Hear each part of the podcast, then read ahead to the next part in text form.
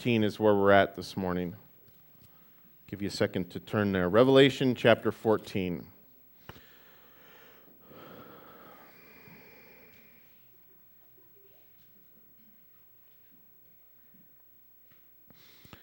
All right. Um, before we, we're going to probably make it through a few of the verses this morning.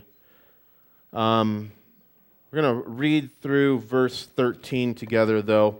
But in just a minute, we're going to we're to read it. But um, just to kind of uh, bring some of us up who may not have been coming up to speed, and and and this chapter, and, and you're going to see this chapter is is really the last from um, where we began in chapter 10 of of a section within the book of Revelation.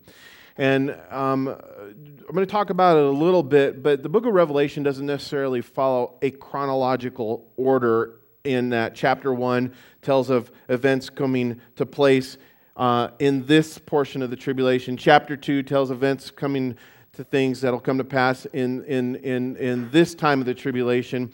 And it, it doesn't necessarily follow a timeline per se, although there is timelines within the book of Revelation that we can follow that distinguishes events that will take place during the tribulation period. In verse, and the reason why I tell you that is because in chapters 10 through 14, it's really accounting for us events that are going to take place at the midway point of the tribulation period. And, and I think in total there's like eight different times in chapters 10 through 14 where we are told about a period of time.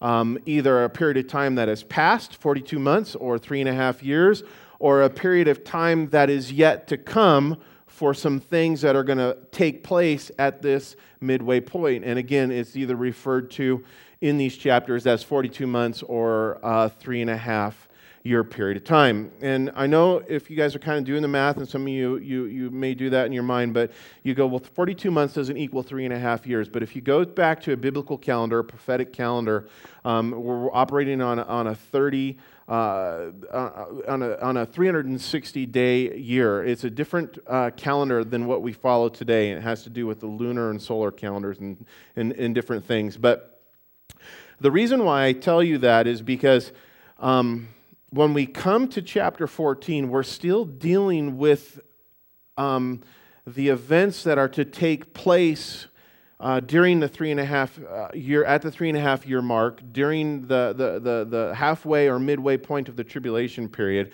in chapters 10 through 14 account all that, but there's a shift here in chapter 14 that might throw us off, and, and we have to maintain this contextual flow that's so important as we study verse by verse, chapter by chapter. And with that said, I want to kind of recap uh, in somewhat detail the things that we read in chapter 13 because they tie closely to what we're going to study and read through this morning in chapter 14. And when we ended chapter 13, we, if you remember, we did so by discussing the mark of the beast. And, and clearly, when the Antichrist raises to power, and, and uh, the, the second beast and the, the false prophet comes and they, they uh, demand, the, the Antichrist demands to be worshiped. The, the, the, the mark of the beast then is brought to the, to the forefront of, of, of, of, the events that are taking place at this time, as we read uh, of events taking place in the future, um, we see that um, all of these things will have an effect on people who are living at that time, at the three and a half year mark. Um, and, and, and what we see is that those who are living during this time, at this three and a half year mark of the tribulation, they're going to be faced with a decision a choice. They're going to have to decide if they'll take this mark of the beast. And this mark will either be placed, we're told, on their right hand or on their forehead. And um, it's identified at the end of chapter 13 if you want to look there in the last uh, several verses of the chapter that we studied through last week. But it's, it's that mark is identified as being the name of the beast or the number of his name. And they're synonymous, one and, one and the same. And even though we discussed in great detail last week um, what this mark represents as we studied through the last verses of chapter 13. It's important to keep in mind this.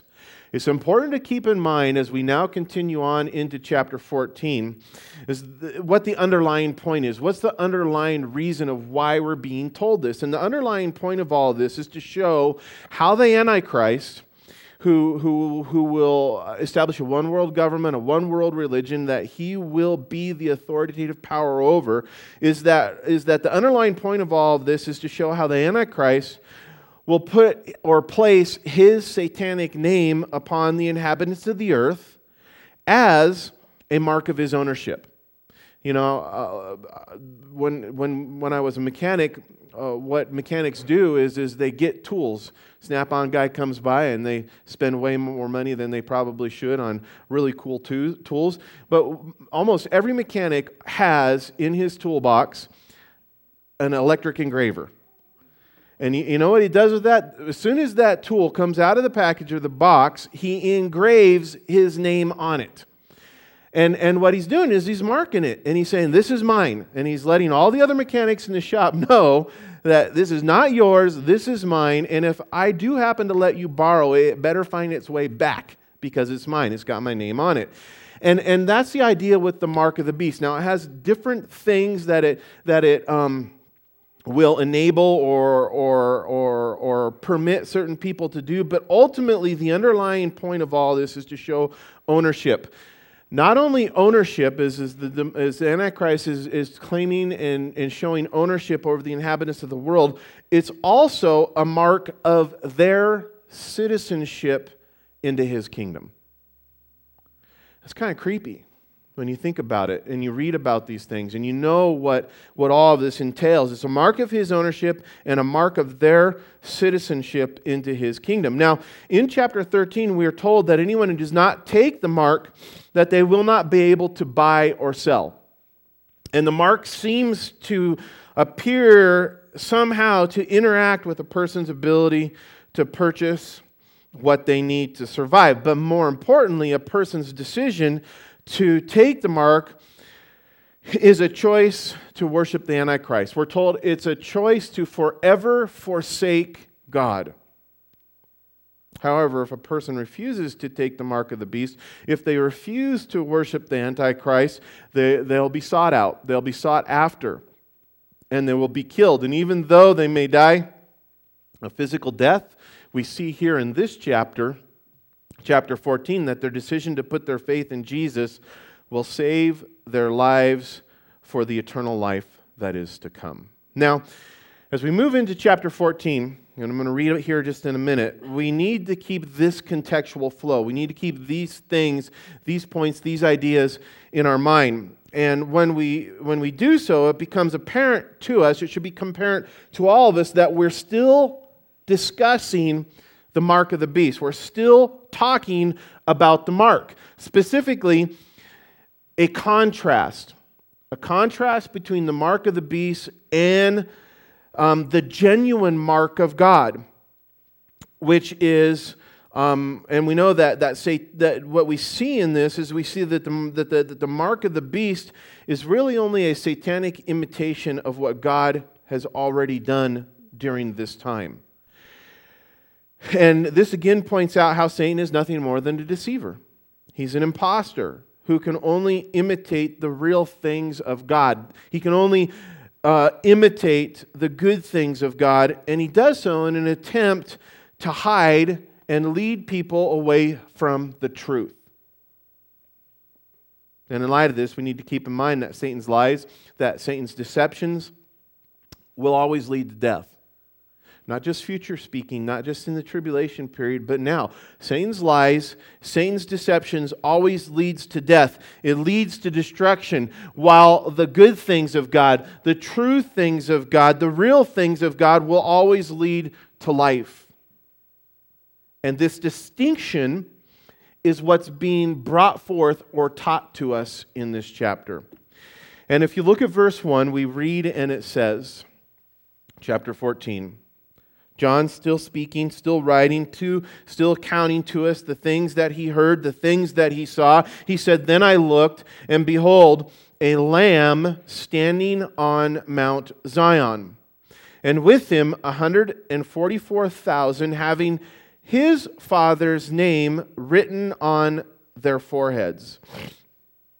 And I heard a voice from heaven like the voice of many waters, and like the voice of a loud of loud thunder, and I heard the sound of harpists playing their harps, and they sang, as it were, a new song before the, before the throne, before the four living creatures and the elders, and no one could learn that song except the 144,000 who were redeemed from the earth.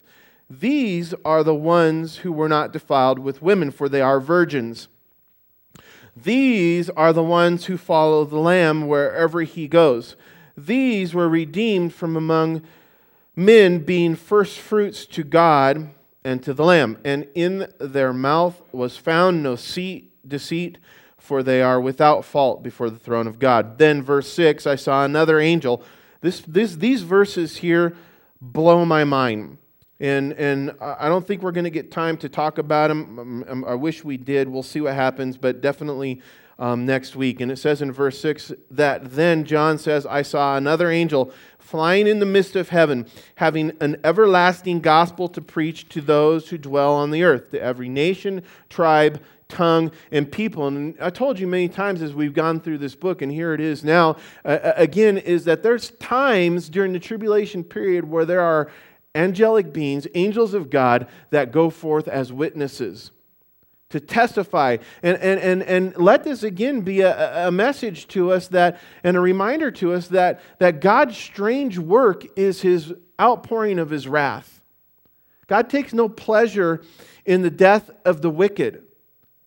He desires that all men be saved. It says that he's willing in 1 Peter that none would perish, that all would be saved.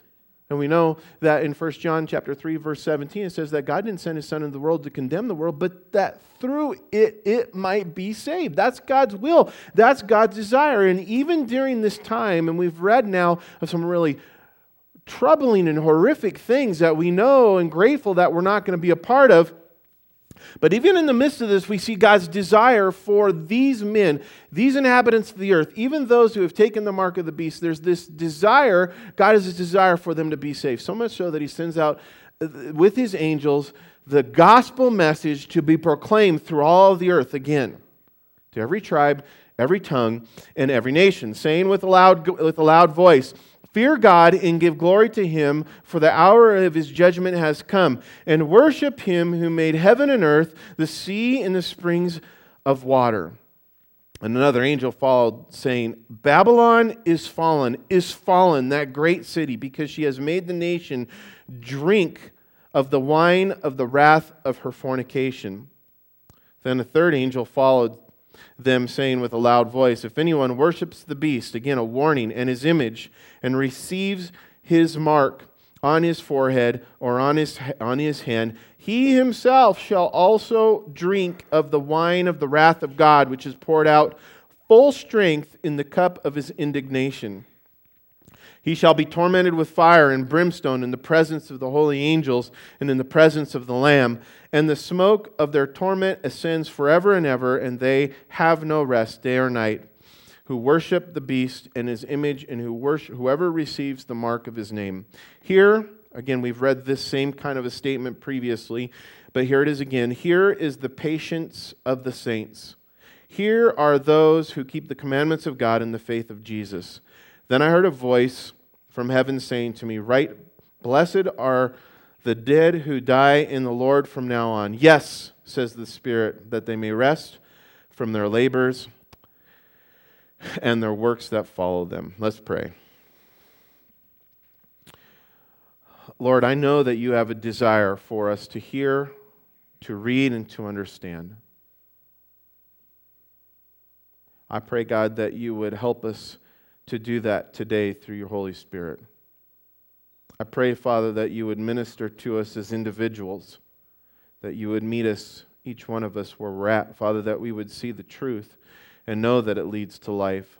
I pray, God, that we would submit our lives to you once again, calling upon the name of your Son, Jesus Christ, to um, intercede in our lives, Lord, to um, lead us into truth, to guide us, Lord, um, every day into that relationship that you desire to have for us, that you gave so much in order that we might, Lord, be in fellowship with you. Father, we desire to be in fellowship with you. And we pray, God, that nothing would um, hinder that. And as you speak to us and minister to us this morning, Lord, as you show us your great love for us, I pray, God, that we would give you our heart completely. And Lord, as we see the future events coming and see them, Lord, perhaps coming even quickly in our lifetime, I pray, God, that you would use us as salt and as light to this lost world. Lord, that we would be um, those who bear truth, who speak, God, of your great love and of your forgiveness, calling people to repentance and to receive the redemption that we've received in you. Father, we love you and we praise you in Jesus' name. Amen. All right, why don't you flip back over to the beginning of this chapter, and if you look at verse 1, John's speaking to us, and he's again telling us details, accounting some very specific things. And if you remember from the beginning, if we're looking again back to chapter 13 and keeping the contextual flow, uh, we have to logically and, and, and rightly conclude that John's still where he was at when he told us where he was at at the beginning of chapter 13.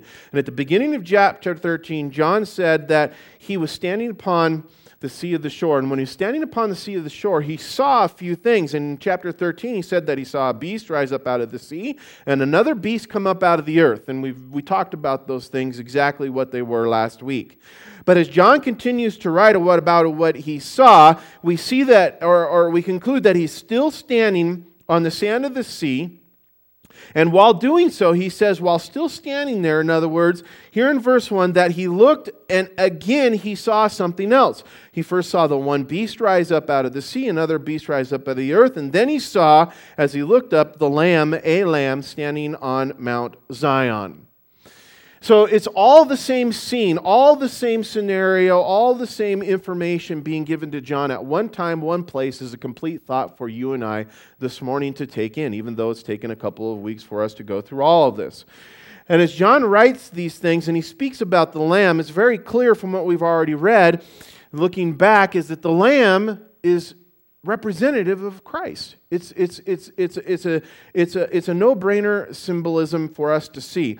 Jesus Christ is the Lamb of God. As a matter of fact, when John first wrote about seeing the Lamb, he said he saw a lamb as though it was slain, the one who was worthy to come forth and take the scroll or the deed to the earth, the one who redeems. And now we see him in a different light, standing on, the, on Mount Zion.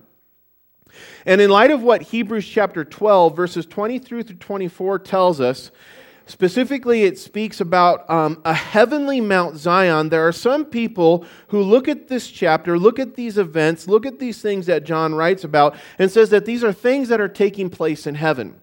The heavenly Mount Zion. It speaks about it in Hebrews chapter 12.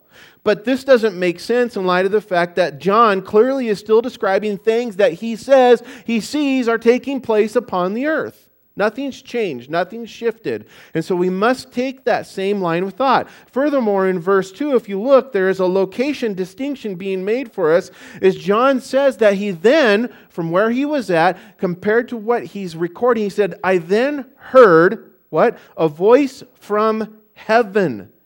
And this again points out the fact that John was on earth hearing this voice as he is now telling us, as he is now seeing Jesus, the Lamb of God, in a literal return to the earth. Jesus, futuristic speaking, on Mount Zion. And again, in light of this, I want to remind you this is where it comes into play that the book of Revelation as a whole does not read from the beginning to the end chronologically. Rather, each set of judgments, which we've gone through up to this point, the, the seal judgments, the trumpet judgments, and the bowl judgments, what they do within themselves is they offer a chronological overview of the events that will take place during this seven year period of time. Therefore, as we read now of Jesus' return, and we, we are told that we see him standing on Mount Zion, which, by the way, is in the southernmost part of the city of Jerusalem, near the Temple Mount. As we're given this information and connect it back to chapter 13, we see that it's clearly for the purpose of pointing out to us who will be standing with Jesus when he returns. That's the point. How do I know that? Because that's what everything else is being told to us in this chapter. There's no more that goes on to tell us about Jesus there on Mount Zion. In fact, um, if you when we do read about that, when we do get the details about that, it's going to be in Revelation chapter 19. Same thing that John sees here, but it's told and accounted in detail in Revelation chapter 19. And all this is evident to us contextually in light of the fact that we've just been told in chapter 13 about the mark of the beast. Now, in Revelation chapter 19, Jesus' second coming of, uh, to the earth is accounted in detail, but John says here, here he says that when Jesus returns and stands on Mount Zion, he tells us that 144,000, specifically the 144,000 men who have been marked by God will be there by Jesus' side. They will be there with them, with him. And this is another reason to believe that this is a future event that John is taking place on the earthly uh, uh, uh, uh on, on an earthly Mount Zion, uh, not on a heavenly one, because these 144,000 men are witnesses. They are the witnesses who had received the seal of God previously told to us as we read through this book. And, and that seal is, we're told in Revelation chapter 7, is the name of God put on their foreheads. And that too is a mark of ownership. God's put his name on them. It's a mark of ownership. And, and not only that, we're told that it, was a, that it is to be a seal of protection. And this is the cool thing, and this is one of the things that's being revealed to us, is that it's a seal of protection that is to protect them through all seven years of the tribulation. Remember, this is what we are told back in Revelation chapter 7 when we read about four angels that are going to come forth with judgments. Four angels that are granted power in Revelation chapter 7 were told to harm the earth, but what we read there is that these angels, as they're getting ready to be released upon the earth, is they're held back for a time. There's a voice that says, Wait. And they're held back until this seal of protection can be put on the forehead of these 144,000 servant witnesses of God. Then we read there that once they are sealed, the angels are released to do their harm on the earth, but before they go out, they're commanded or they're reminded to not harm the 144,000, the ones who have been sealed by God. Furthermore, in Revelation chapter 9, looking back again to another section which speaks about this, in Revelation chapter 9, verse 4, if you remember, that's where we are told about those really scary demonic creatures that come up from the bottomless pit.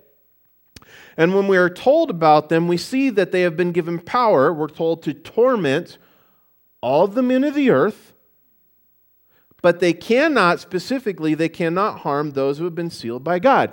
So if we take all this into context and looking at what we're being told now, we see that as these men are now standing with Jesus on Mount Zion in the holy city of Jerusalem at the end of the tribulation, it demonstrates to us how every single one of them will be protected through the tribulation period, just as God had promised, just as God had said. Now, anytime we talk about the seal, anytime we talk about the mark of God, you know, it should remind us of the seal that God has put on us as believers today. We too have God's name. We too have a mark of ownership. You know, we briefly talked about this in back in when we went through chapter 7 and when we first read about the 144,000 witnesses. But if we look throughout the old the New Testament and if we look to like Ephesians chapter 1 verse 13, it tells us that when we first believed, do you remember? When you first believed, when you said, okay, Lord, not my will be done, but your will be done, it, it, was different for each one of us, but somehow we came to this place, in some sense, each one of us, where we said, what I've been doing is not good, and God, your way is better. And so I trust you. I believe in you. I put my faith in you. And, and, and, we don't know, we didn't understand fully what that may meant at that time as we now have walked with the Lord a little bit. But, but when, if you think back to that time when you first believed that good news message of salvation, of God's grace through faith in Jesus, and put our trust in God, at that moment, the Bible tells us in Ephesians chapter 1 that we were sealed with the Holy Spirit of promise. And by this seal, God has put his mark on us with literally the indwelling of the Holy Spirit, God living in us. And it's a wonderful and awesome thing because the indwelling of the Holy Spirit is what changed everything. Changed everything. To begin with, the seal of the Holy Spirit as I said, it's, it's the mark of God's ownership. And why is that important? Because the mark of God's ownership upon our lives gives us assurance, the Bible said. It assures us of our salvation. And, and you know why that's so important? Is because I wake up this morning and I still need that assurance. Because when I look at myself and see myself in light of God's perfection and God's holiness, I know there's no hope for me apart from God's grace. I need that assurance. I need to see that mark. I need to know that God's in me, that God's with me, to assure me of my salvation. And, and, and, and, and not only that, to testify to those around us exactly to whom we belong to. That's what we begin to see. Everything began to change. Everything changed when we first believed through the indwelling of the Holy Spirit because God's nature was put in us and we became, we began to become something new. And, and, and people around us begin to look at us and they go, I don't know what's the matter with you, but you're not the same. Something's different. Something's different. And it's a testimony, it's a, it's a witness to those around us of exactly whom to whom we belong to. We have the mark of God his ownership. Furthermore, in addition to being a seal or a mark of identification, this indwelling of the Holy Spirit is a, is a seal of protection. It's a warning to the enemy. It's a seal of protection. You know, that's one of the other reasons why people put, the mechanics put their marks on their tools, is because if I find my tool in your toolbox, I'm going to protect it. And God does that for us. He lets the world know the supernatural world, the satanic powers of darkness, the principalities that war against us. It's like God says, He's mine. Don't mess with him. It's God's mark of protection. And now Satan and all the powers of darkness that once enslaved us, that once controlled us, that once had dominion over us, no longer has power over us. And furthermore, the Bible tells us they must flee from the very presence of God that is inside of us.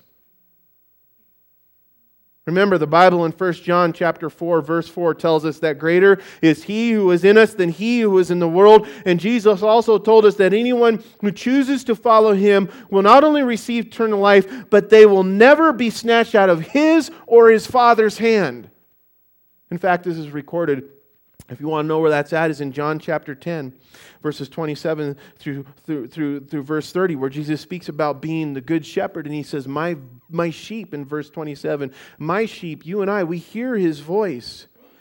And he says, And I know them, and they follow me, and I give them eternal life, and they shall never perish, neither shall anyone snatch them out of my hand. My Father, whom he has given them to me, is greater than all and no one is able to snatch them out of my Father's, Father's hand. And I, Jesus said, and my Father and one. So the seal of God, this mark of God, it assures us of our salvation. It protects us as we journey through this life, and it sees us into the eternal life that is to come. And in addition to these things, we who have the seal of the Holy Spirit, you know, we also have a promise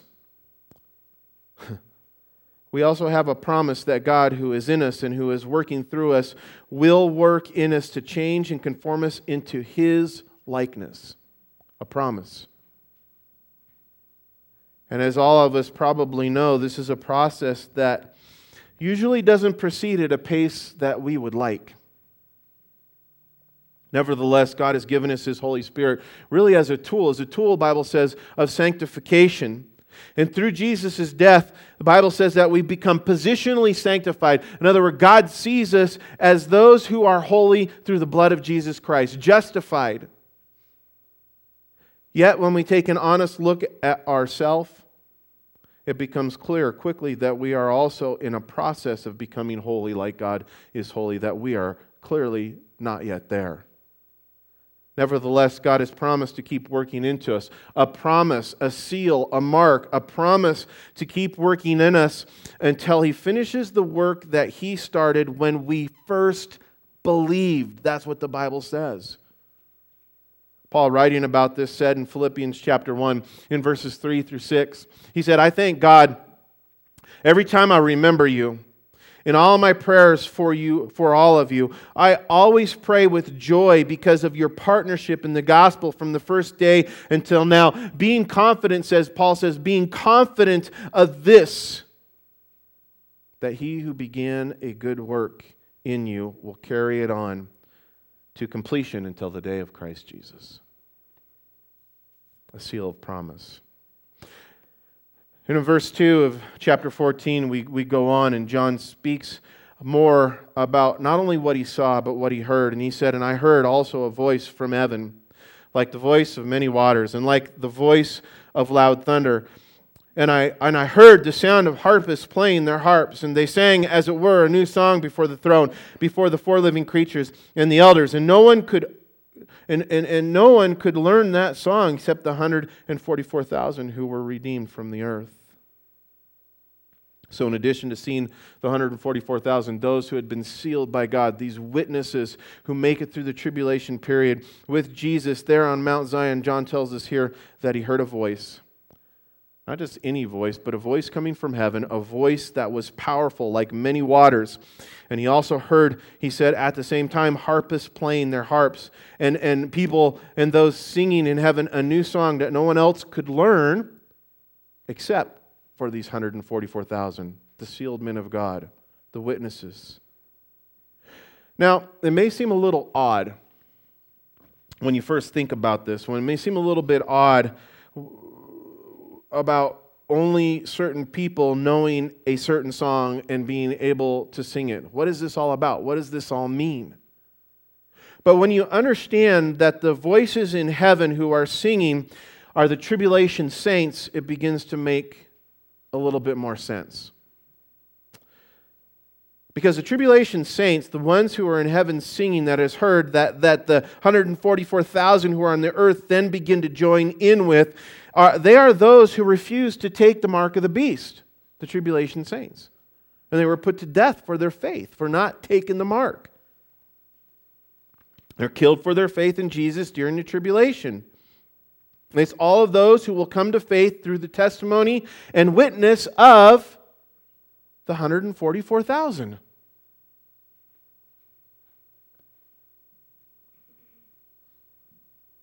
And they have this connection.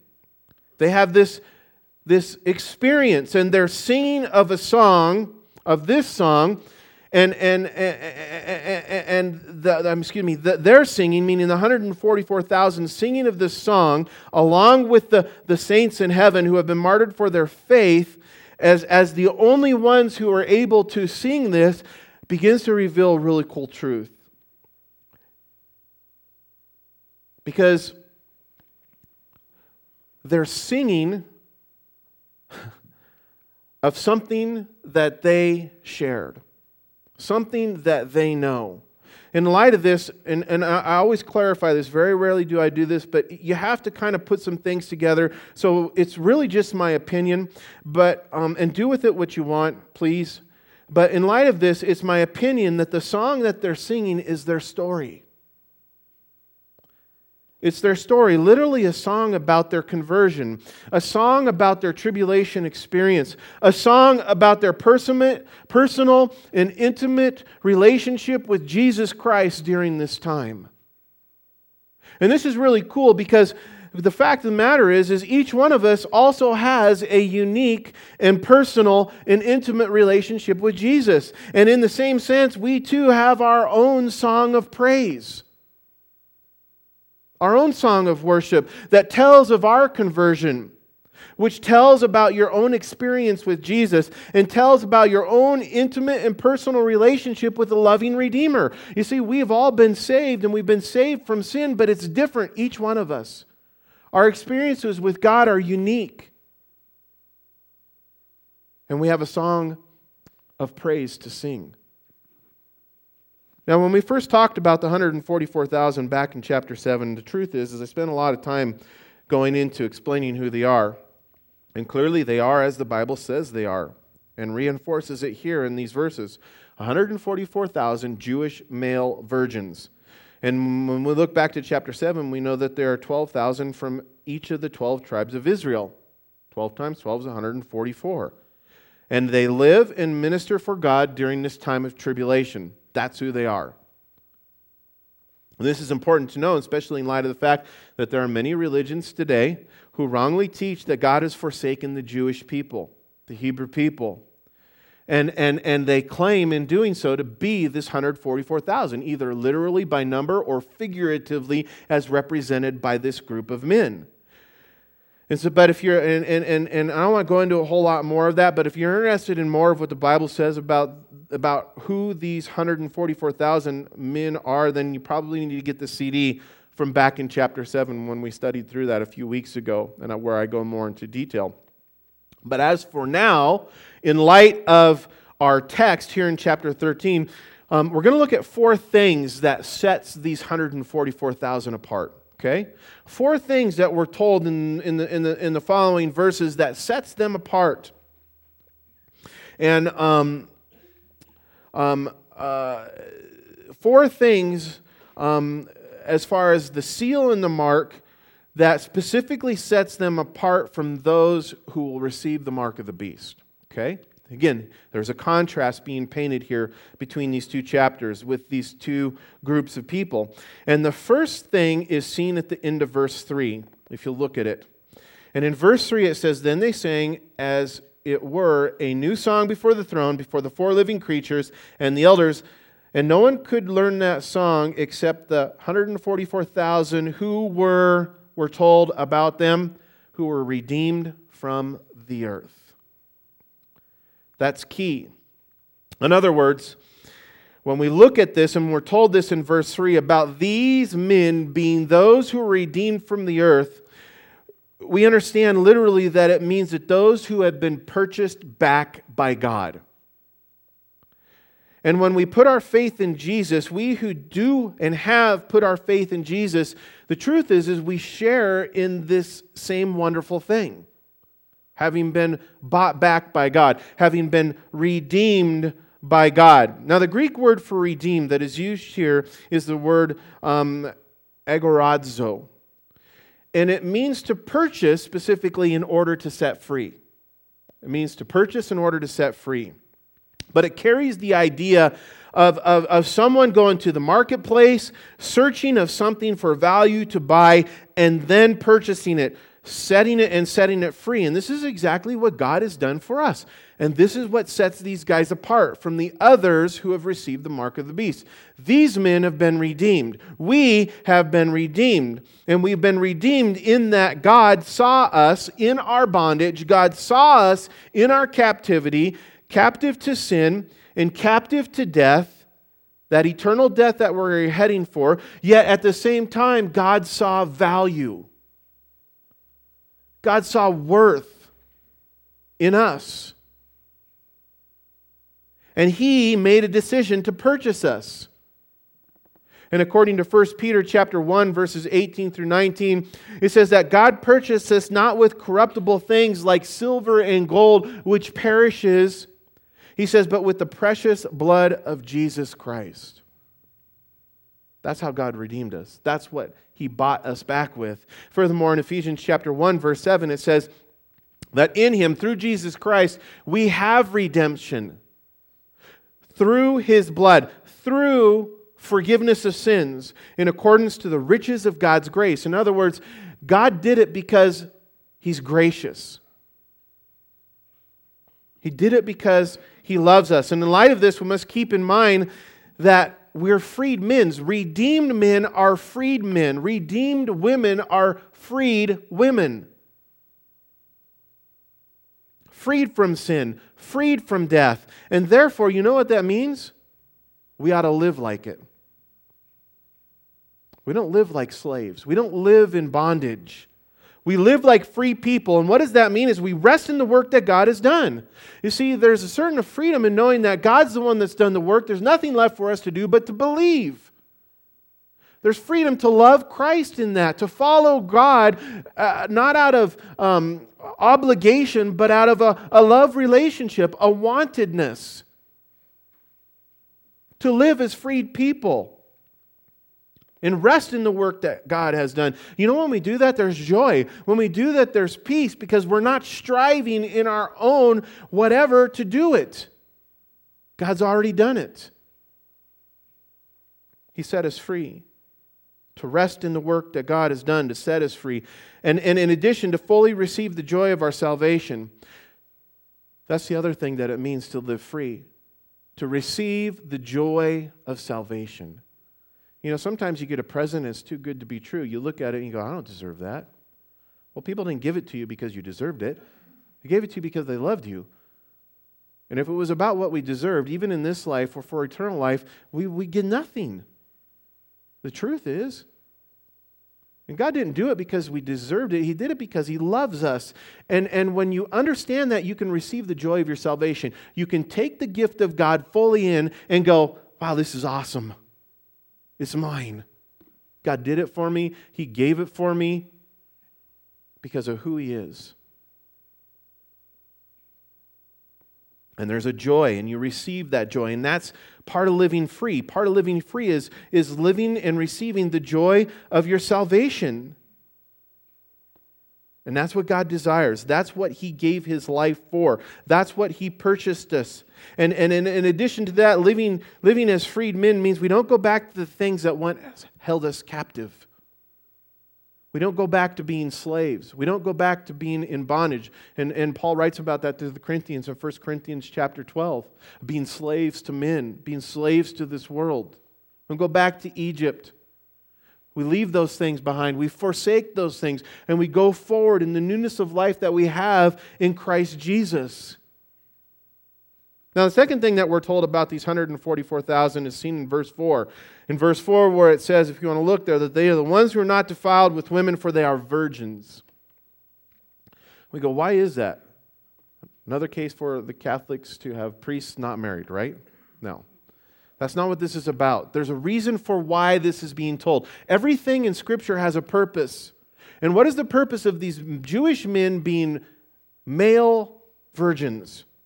And clearly, we know that if you look at this, that this is, this is not just a spiritual thing, this is a specific physical reference. It's a physical things, and, and, and it does give the same kind of mindset in that they're completely and wholly set themselves apart to God. They've given themselves to no one else physically except to God.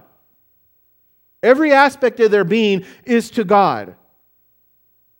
But it also speaks to the spiritual and moral aspects of living in, in that they, these men, 144,000, again, in contrast to those who will take the mark of the beast, that they, unlike those who take the mark of the beast, remain spiritually and morally pure to God. This is also represented in this. You see, all throughout the Old Testament, whenever, think about it, whenever the nation of Israel turned from God and they turned to worshiping the false God, the pagan gods of the people around them, God, their God, Jehovah God, would declare that they had defiled themselves and that they had committed spiritual what? Adultery.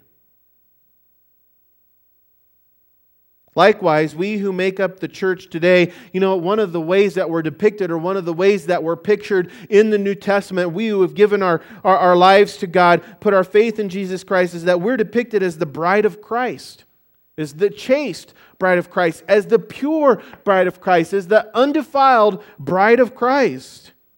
And this picture of being like a bride should remind us of how we're called to live holy and pure lives as we set ourselves apart to Jesus and pursue moral and spiritual purity.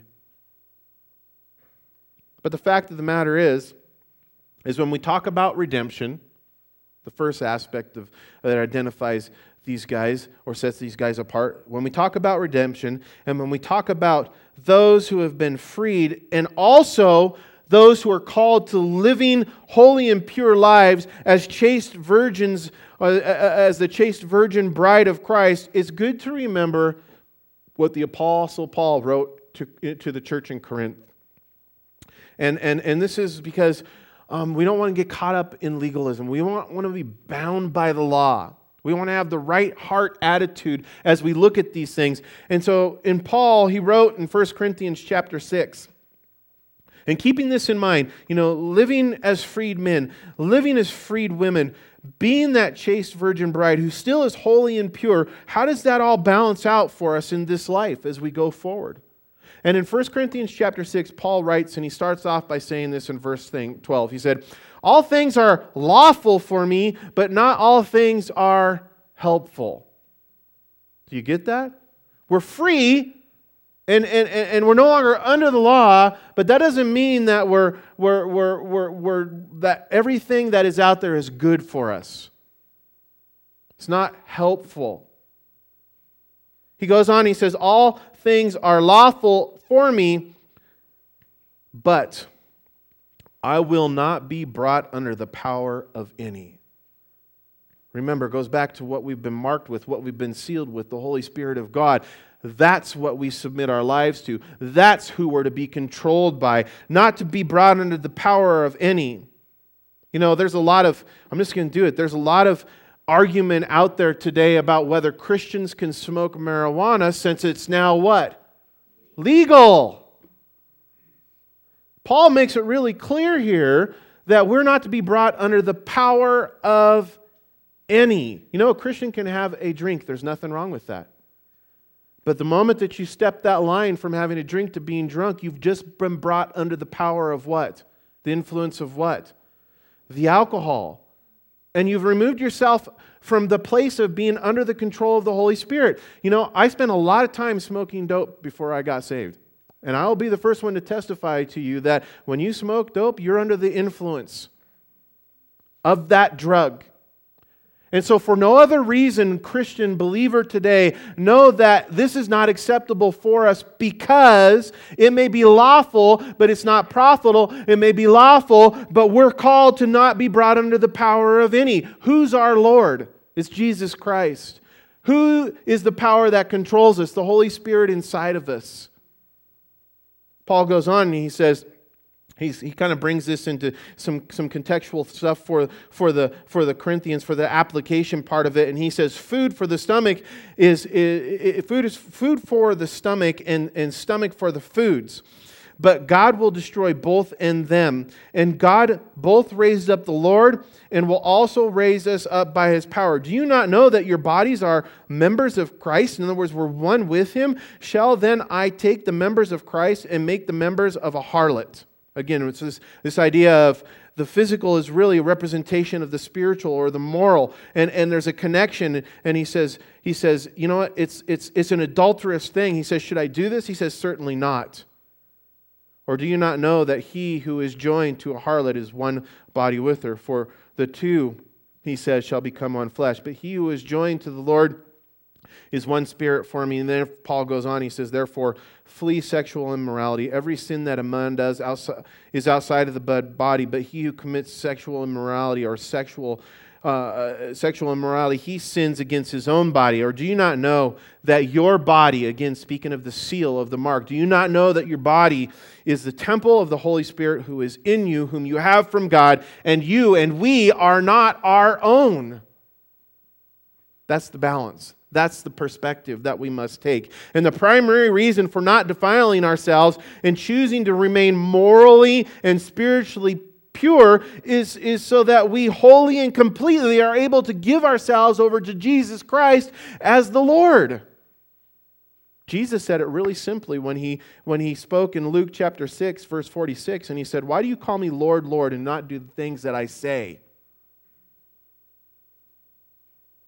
But the Bible also calls us to moral and spiritual purity by the way that we live, or excuse me, it, it calls us to moral and spiritual purity because the way that we live is an example. The way that we live is an example, but it should be an example to those around us of what God's will is, and an example of truly what is good and acceptable to God.